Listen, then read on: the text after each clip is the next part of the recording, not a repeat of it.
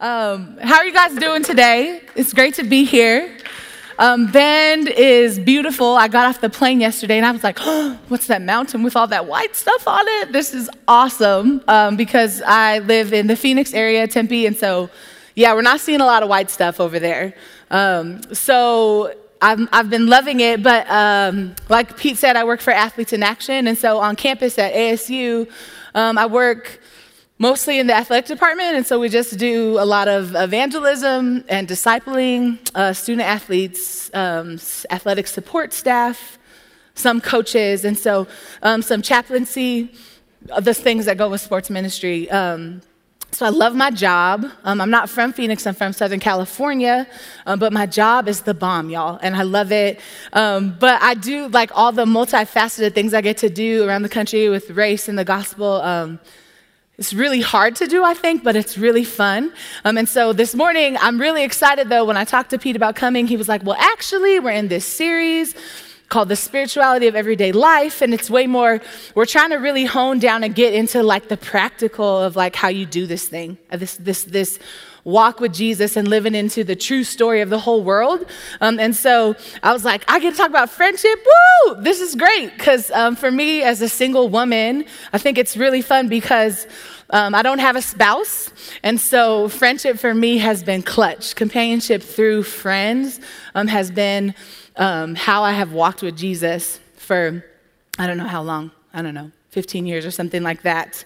Um, so I want to throw up real quick um, a picture of it's a team. So how I got involved with Athletes in Action is that I was a student athlete, um, and I started going to AIA, and I played basketball at UCLA. And so this is a picture of my team. I think that's 2004. I think. Um, uh, maybe I look a lot different. I'm down at the left front.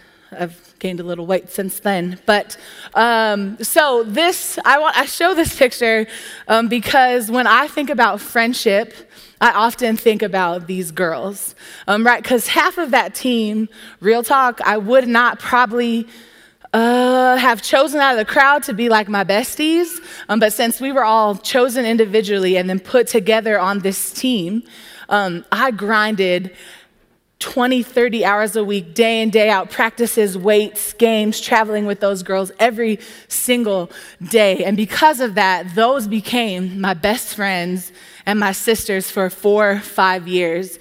Um, and so I just want to tell a story real quick. One of those girls, I'm not going to tell you which one because I don't want to expose people, but she went, um, one night when we were in college, she went out to a party, which wasn't new because she was probably like, you know, one of the bigger partiers on our team. But what was new, she went out to the party with, not with any of us, not with any of our teammates. She went out with some of her, her NARP friends. And for, some, for those of you who don't, you're like, what's a NARP, Emma? Um, athletes do have a name for non athletes on campus. And so they call them NARPs, which N A R P stands for non athletic regular people. So just so you know, there is a name for you at ASU too. They call sometimes they call they call them normies. So kind of like you know muggles in Harry Potter. Um, so if you didn't know, now you're in the loop. So um, yeah, so she went out with some of her NARP friends to this party, um, and I didn't go out. Me and my roommate were at home at our apartment. We lived like off campus at that time because we were like juniors or seniors, and so we got a phone call, and the phone call was like, "Yo, so and so got jumped. And we were like, what do you mean so and so got jumped?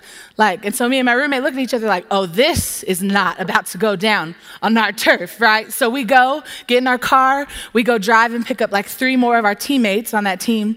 And we like drive back to Westwood where UCLA is. We show up, we find the party, and we show up at the party like five of us deep, and we're like, where is Sheena? Sheena's the track girl who jumped our teammate, right?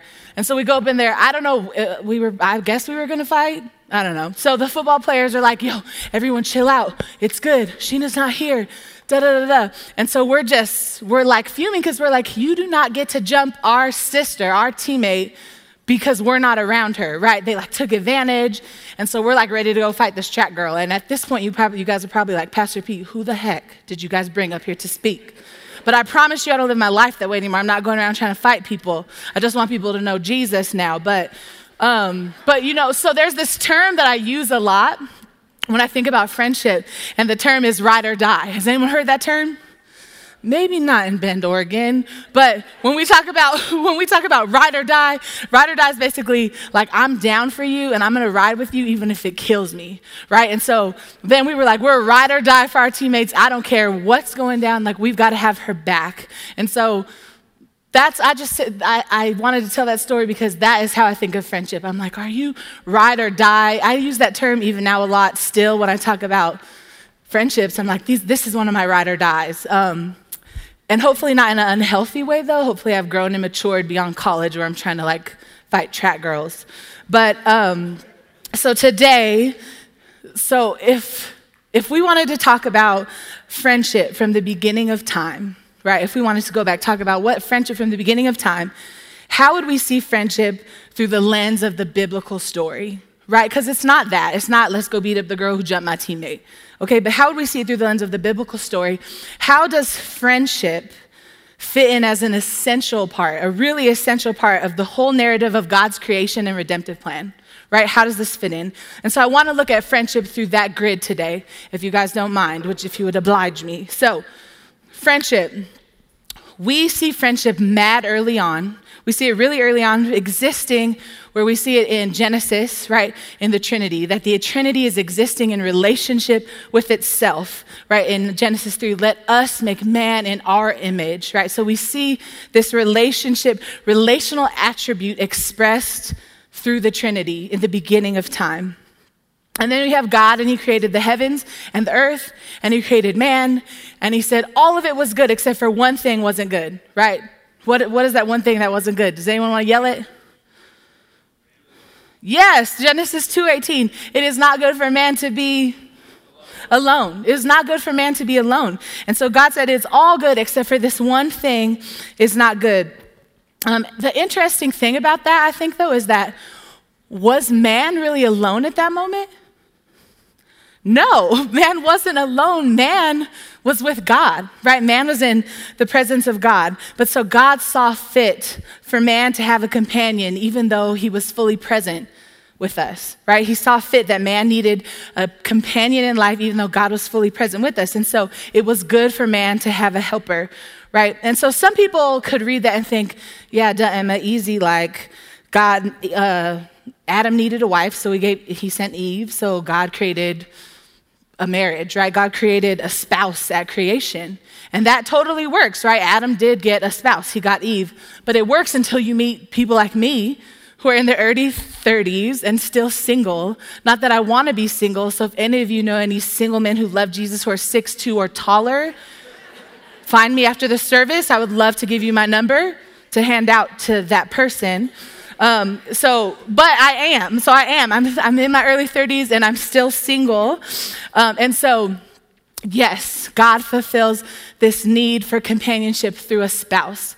But I would say just as often, God fulfills this need through friends and through friendship. Um, if, it, if that wasn't true, if we couldn't have companionship through um, friends, then like 49% of our population would have to be without companionship. And that's pretty whack. So, and that would be me. No companionship? What?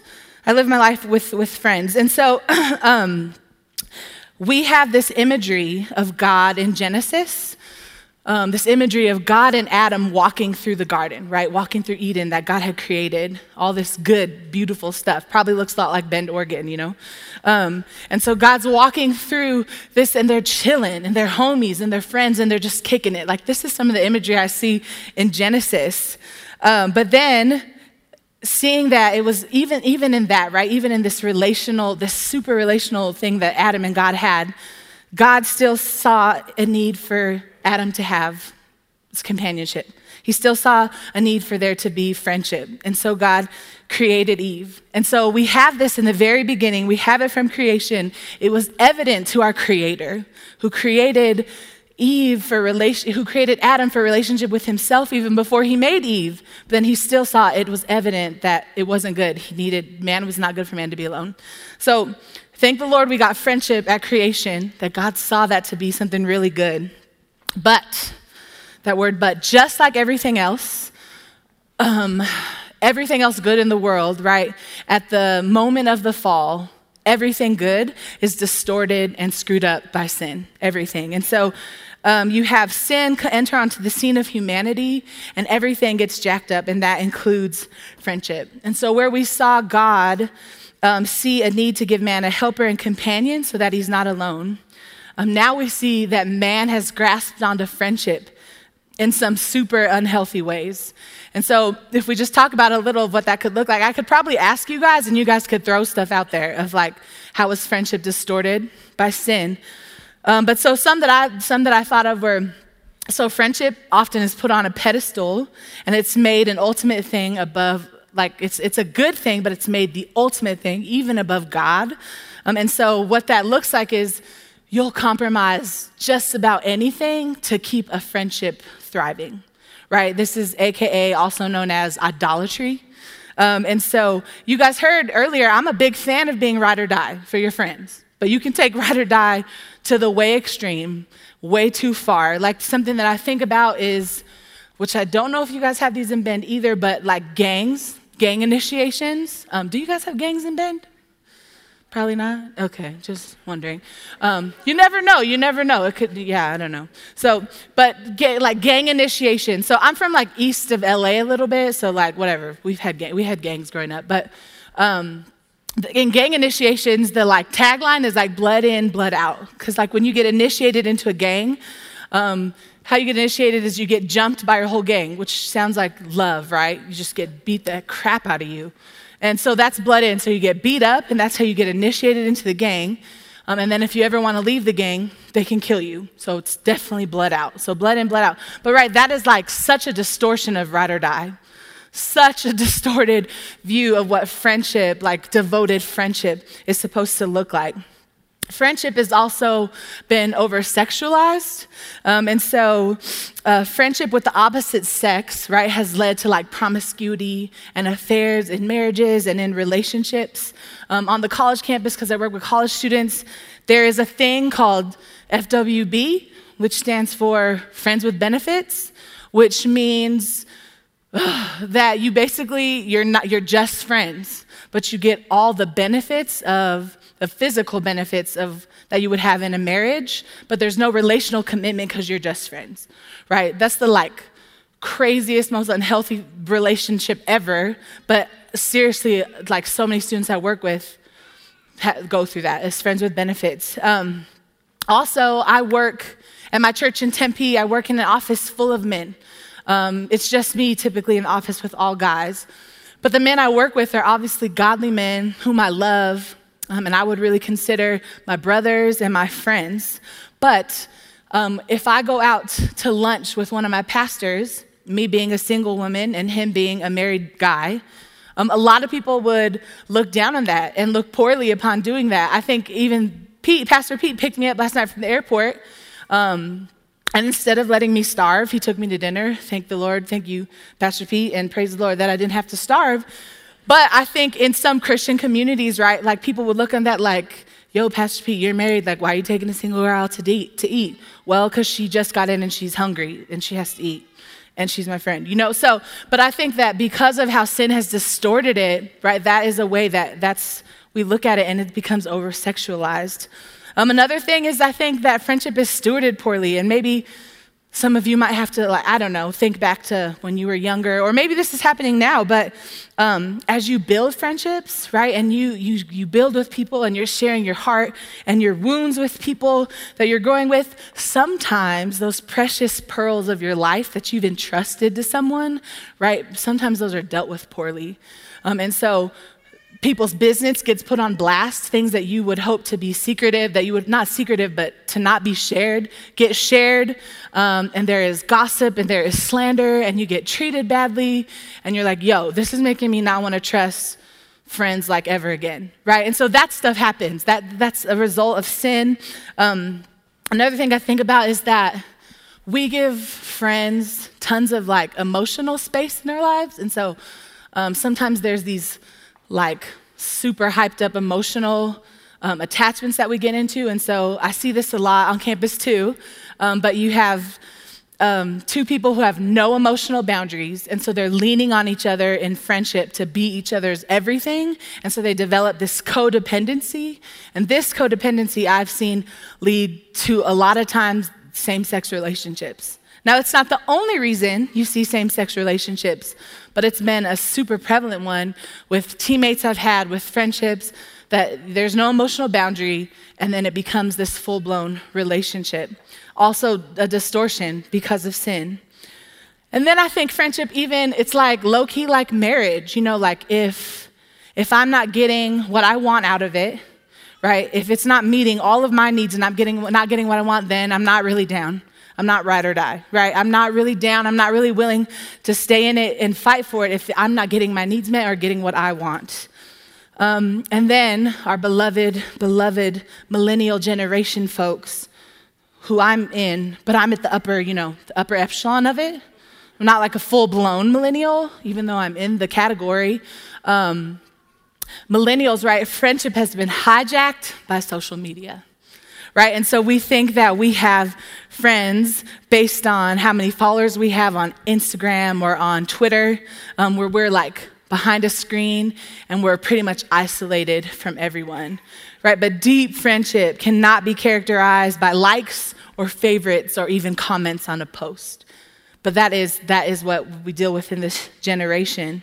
Um, instead, and so instead of a companion that's meant to be a helpmeet, a friend, right? Sometimes friendship, friends become the villains in some of our most painful stories that have really shaped our lives right? That's sin. Sin has done that in this great thing that God created. Um, it's destroyed, it's destroyed like the goodness and distorted everything about it. But thankfully, we have something called the gospel. Hallelujah. I know you guys don't like to shout in here, but I would tell you to shout for the gospel, you know, if, if I was that kind of a teacher. But, um, but the gospel, oh, the gospel, right? And so thank goodness for that. We make a good thing friendship right? We make it an ultimate thing, but the ultimate friendship is friendship with God, right? And so friendship with God puts friendship in its rightful place. Friendship with God keeps friendship in its rightful place. And hopefully that friendship with God informs how we do friendship with one another. Um, and so I want to look at John 15 today, just um, like three passages from John 15. John 15 is one of my favorite books in the Bible. Um, because it talks about a lot about abiding in the true vine, because apart from Him we can do nothing, right? And so just being surrendered to the to the Holy Spirit, um, being in step with the Spirit. And so um, I love this part of it because it's a part these passages talk about Jesus is talking about love and friendship with himself. And so I was like, yo, this gives us a great model for like something that I would call redeemed friendship. Like I think these, these passages of John 15 um, point to something that I'd call redeemed friendship. And so these are three things that I want to characterize, that are characterized by redeemed friendship out of John 15. Um, and so the, let me read the verse first. The verse says, it says, My command is this Love each other as I have loved you. Greater love has no one than this to lay down one's life for one's friends. You are my friends if you do what I command. I no longer call you servants because the servant does not know his master's business. Instead, I have called you friends. For everything that I learned from my Father, I have made known to you. And so the first thing we see there, I would say one is from verses 12 to 13, is we see sacrifice right? And so Jesus says in verse 12 to 13, God commands us to love one another as he, as he has loved us, which he then says in the next verse, there is no greater love than to lay down your life for your friends.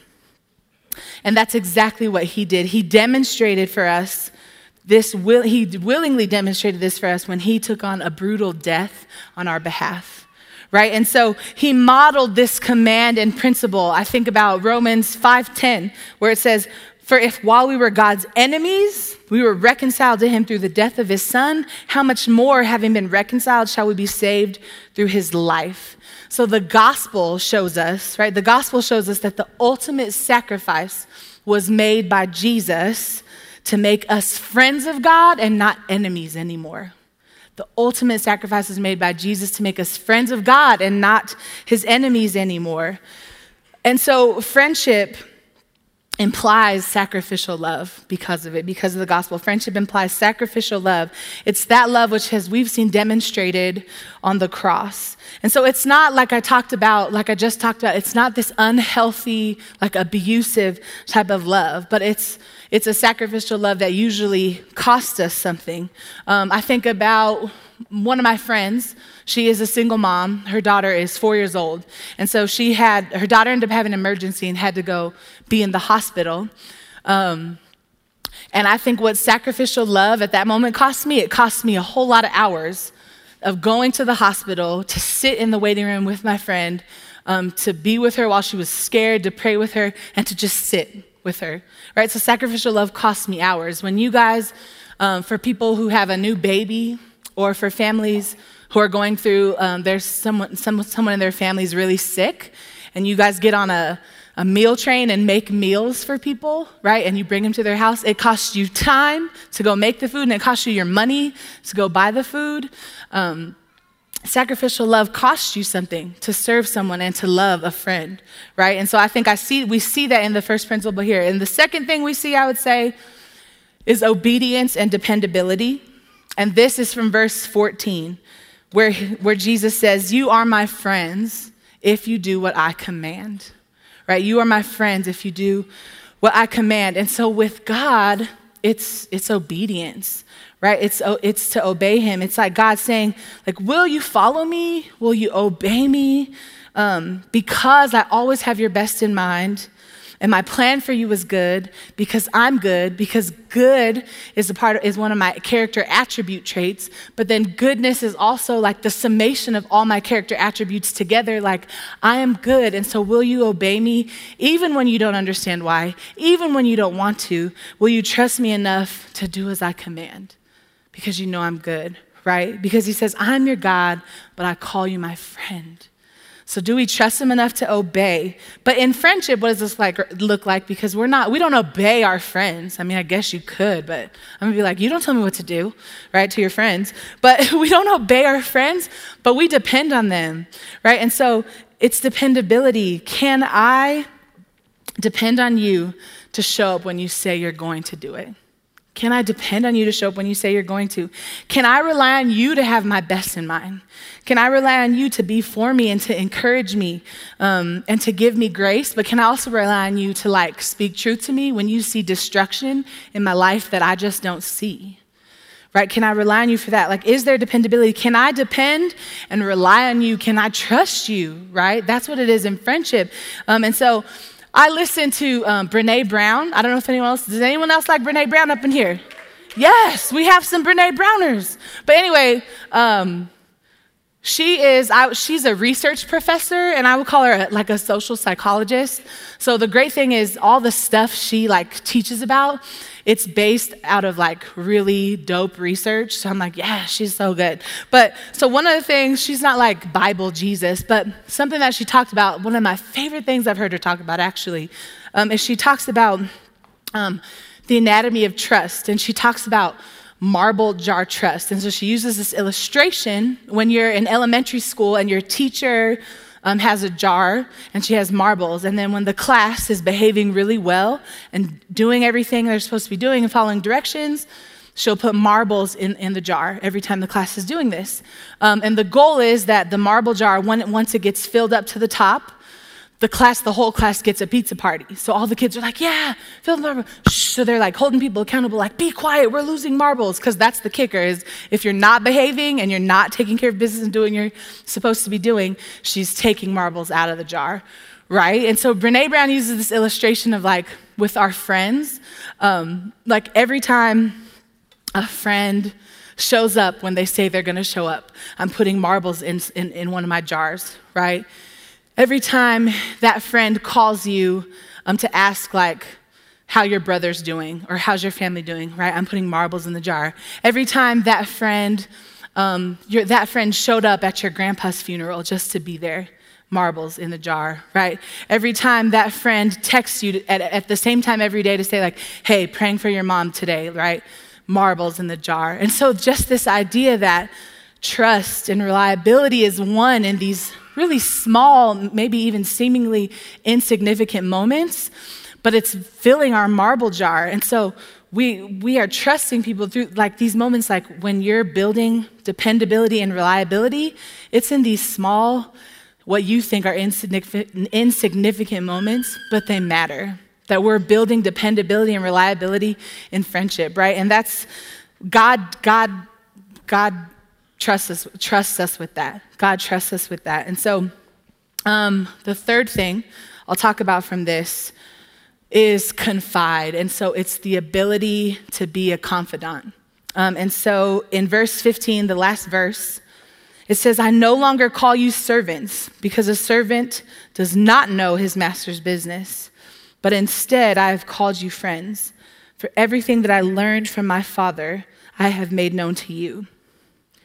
And so all that Jesus has heard from his Father, he has made known to us through his Spirit right? He has chosen to confide in us as friends, not servants anymore, right? The verse, we're not servants anymore, but he's chosen to give us his presence and make known to us all that he and the Father have plans and dreams for us and all of and all of mankind and humanity.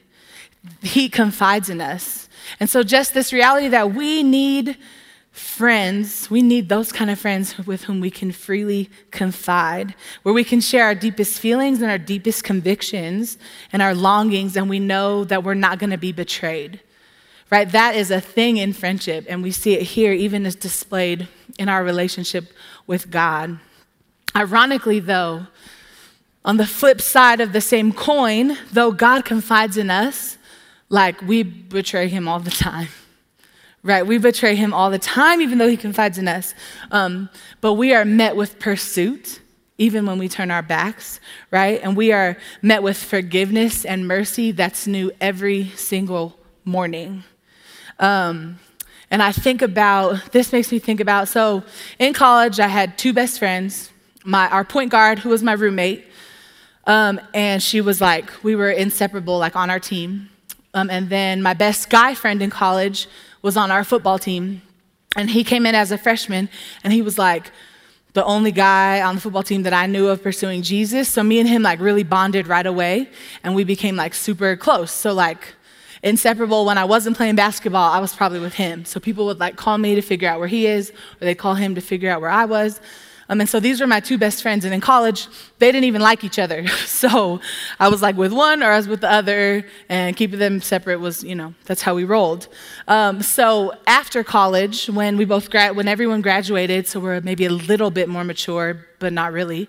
Um, my roommate, uh, she got drafted to the WNBA, so she was playing um, for the Washington, D.C. Mystics.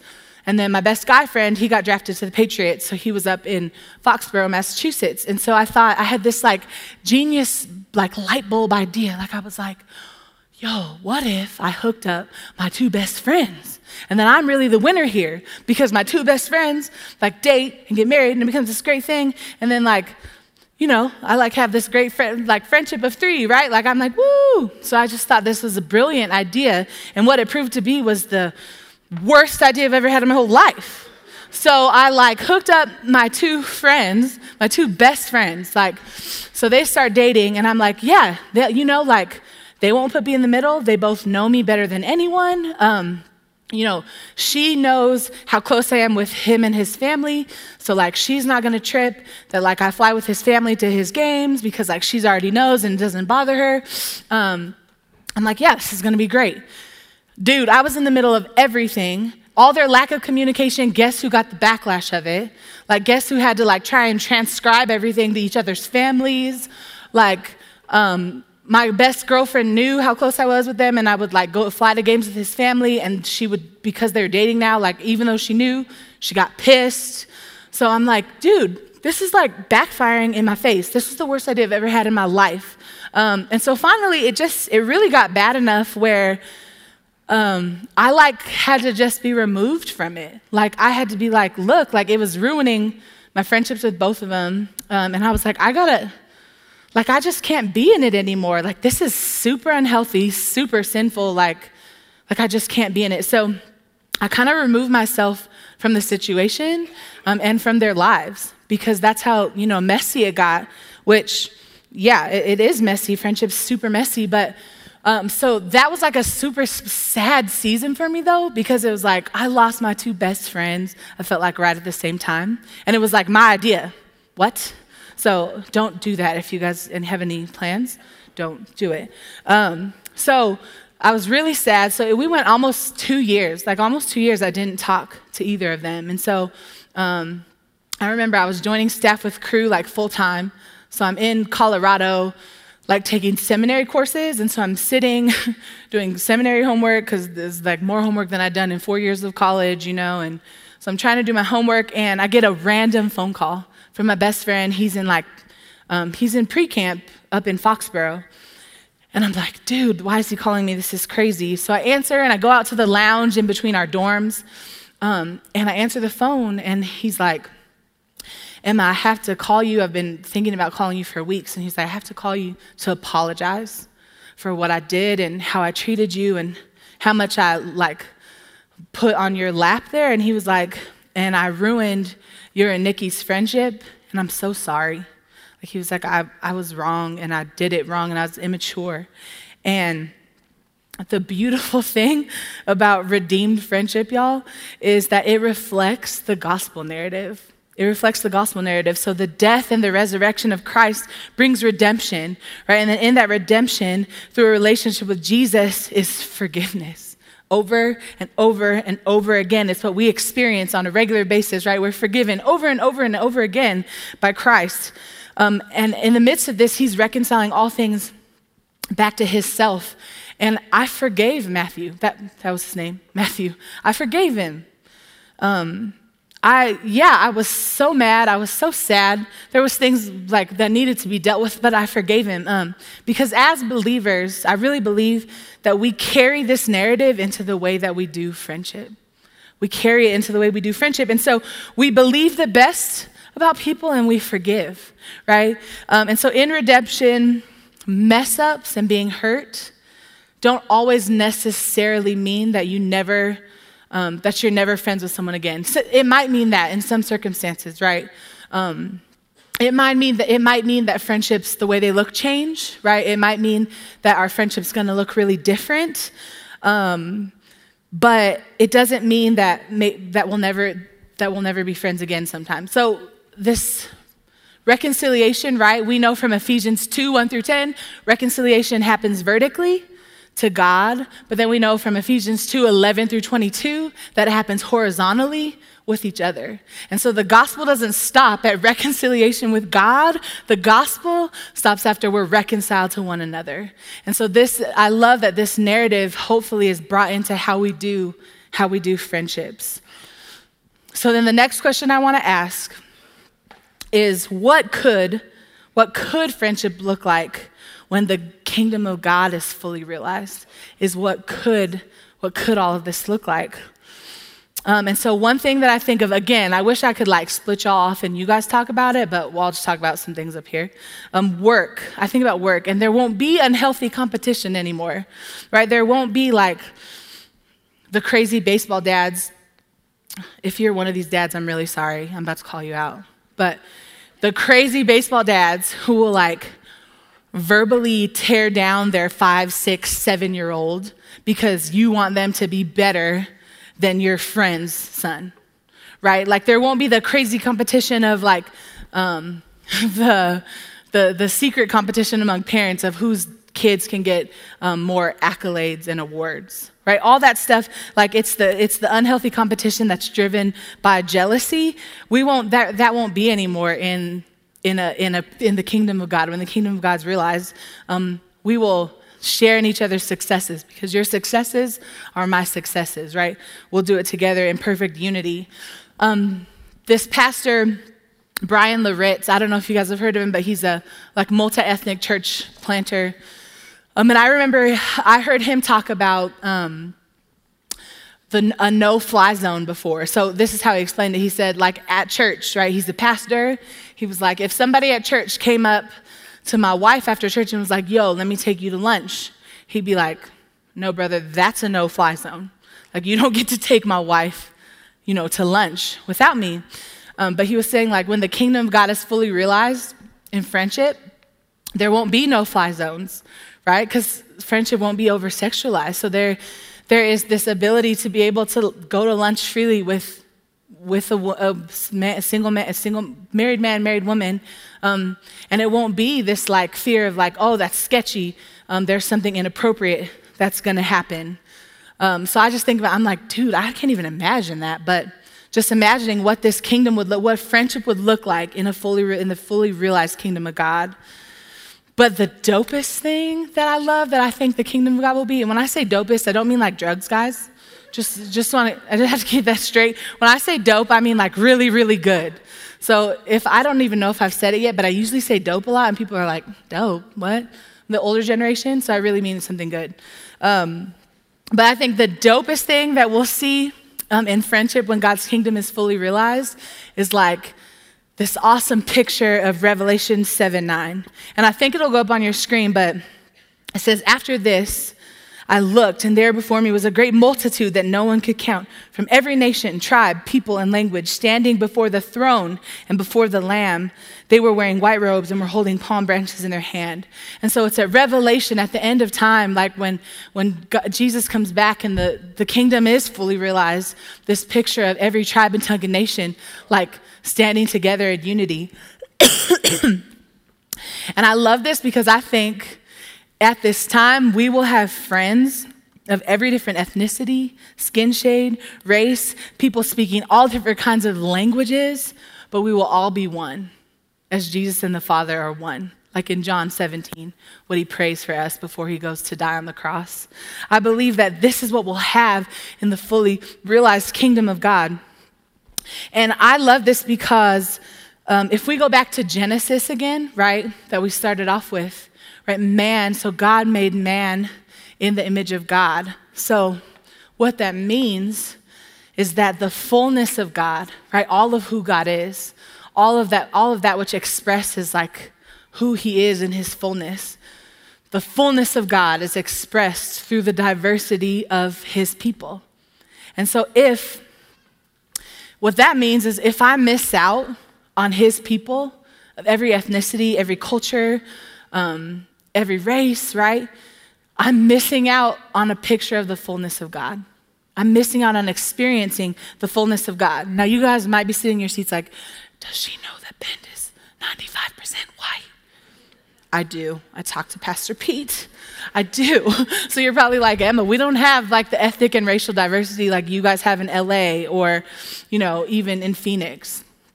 Um, but so you guys might not have the ethnic and racial diversity, but what you guys probably do have is like socioeconomic diversity, right? You probably have, a, well, I know you have season of life diversity. And so it's not just those things, but how even in Bend, like how can you experience the image of God through someone who's very different than you? Someone who shares a really different political view than you. Someone who like apparently you guys have a lot of like I would maybe call them granola people, you know, like is that a thing? Like hiking boots, we go like hiking like snowboard all the time and stuff. Like, I probably need to hang out with them because I'd be like, yo, what? I need to see the image of God through you because you are way different than me. So, um, but so just that reality of thinking through, like, okay, yeah, maybe in Bend you don't have the racial diversity or the ethnic diversity, um, but you do have other diversity. And so, how can you experience the fullness of God through those people?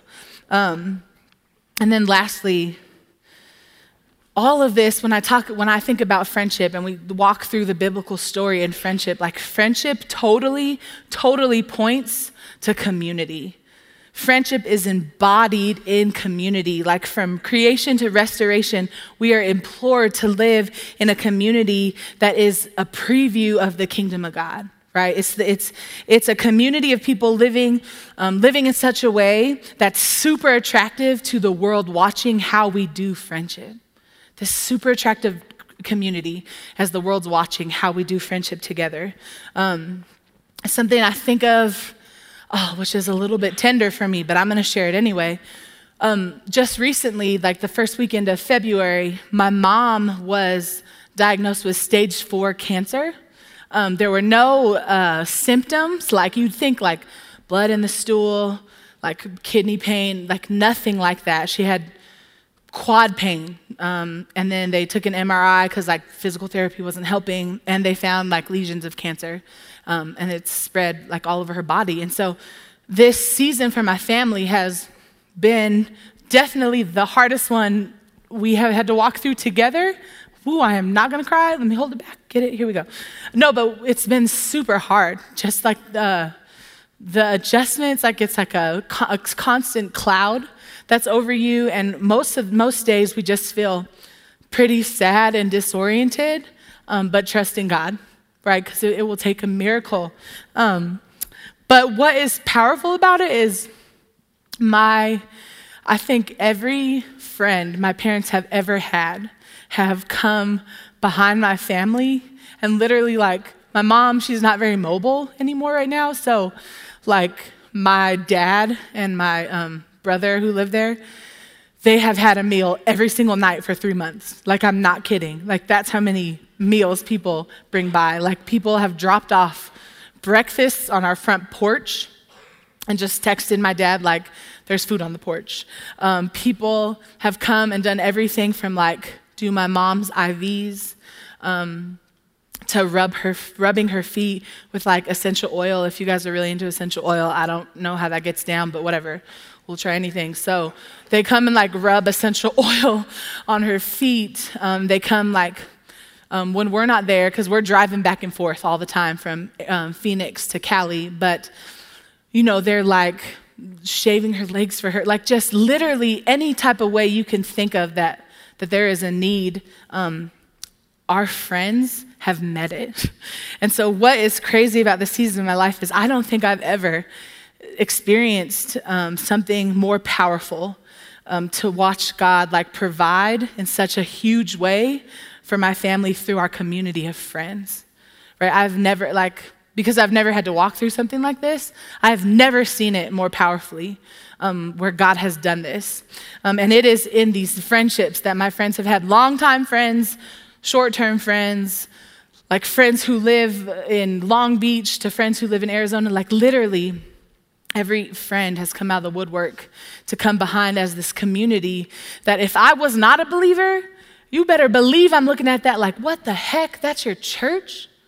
Like those are the those are Christians who come in, they're coming and like scrubbing your the calluses off your feet, like like it, it's I, and I think most people want to serve, but I just think when you see a preview, when you see a community living out a preview of God's kingdom that way, I think it is powerful. It has been powerful in my life. It has been so powerful in my life. Um, and so on campus, I really am going to close with this, guys. Sorry, I keep saying last thing. I could just keep talking, but I'm going to stop. But so on campus, I work because I disciple student athletes. And so I tell all my disciples, I always tell them, you need to have at least these two groups of friends right? And so these are the two groups of friends I tell them I th- that I think we need to have. One is you need to have a group of friends of believers who are like living into the true story of the world, who are walking with Jesus, who are pointing you to Jesus on the regular, because we need to be pointed to Jesus on the regular, um, who are encouraging you and spurring you on, right? You need those, you need that. That is community. Like you need that community. That is a, a group you absolutely need. But I also believe a group of friends that you absolutely need is the friends who are not. And so you need the friends who are not Christians. Maybe they think they're Christians, but they don't give a flip about walking with Jesus, right? They don't give a flip about walking in obedience. Um, maybe they're not churched, right? You need that group of friends, and there's two reasons I think you need that group, right? Two reasons is one of living life on mission. And so, like, if I'm only around Christians all of the time, not that that's all bad, but there are things that I'm missing in being able to live out the mission, right? The preview of the kingdom of God to those who don't know Jesus, that I'm gonna miss. There's something I'm missing if I'm not living life around this type of group of people too. And so I think at ASU, it's a little bit easier to hang out around non Christians, right? Um, at the biggest university in the country. I think we're at 83,000. It's a little bit easier to do that. Um, but I think in our lives, no matter where we live, like we have to be intentional about thinking through, like, okay, how do I do this? Like, who, do, who can my family go be around and love on and enter into the lives of? Like, how can I just go be around and learn, my, learn the culture that's going on around me, right? So that's one reason why. The second reason is something I already mentioned, but it's to experience the image of God that's expressed through people who are different than you. Because here's the thing, and I think this is like a given, but even non believers were made in the image of God. So this is like, when I say this though, sometimes Christians are like, uh, Emma, I think you're tripping. But because non believers are made in the image of God, they possess inerrant beauty and who they are and what they create even non believers, right? It's why we don't just support um, Christian businesses or businesses that are, only, that are owned by Christians because there's creational goodness, right, in all people, even in people and things that don't love Jesus. So we can experience some of the beauty of the image of God just through going to be missional and living and living around people who are really different than us. They just need a savior right? They need Jesus. But there is some creational goodness to the things that non believers create. And we need to go be around it, to be on mission, right? And to experience it and have friendships that cross cultures and cross divides and chasms and have friendships um, that preview the kingdom of God and all that God has meant to be in friendship. Um, so let me pray for us, and then we'll, we'll bring up the worship team. God, thank you that um, you modeled friendship early on through the Godhead, through the Trinity, um, and that God, that you saw it fit for man not to be alone, that you, even when we were in your presence, in relationship with you, God, you saw a need to give a companion. And so, God, I thank you for the friendships that we have in this room, the way that friendships have shaped us, um, the good ways for sure, but even the bad ways, God. Would you continue to move us to this picture of redeemed friendship? The way we do friendship, uh, it's friendships that give a preview of the kingdom of God and what is to come, um, Lord, when your kingdom is fully realized.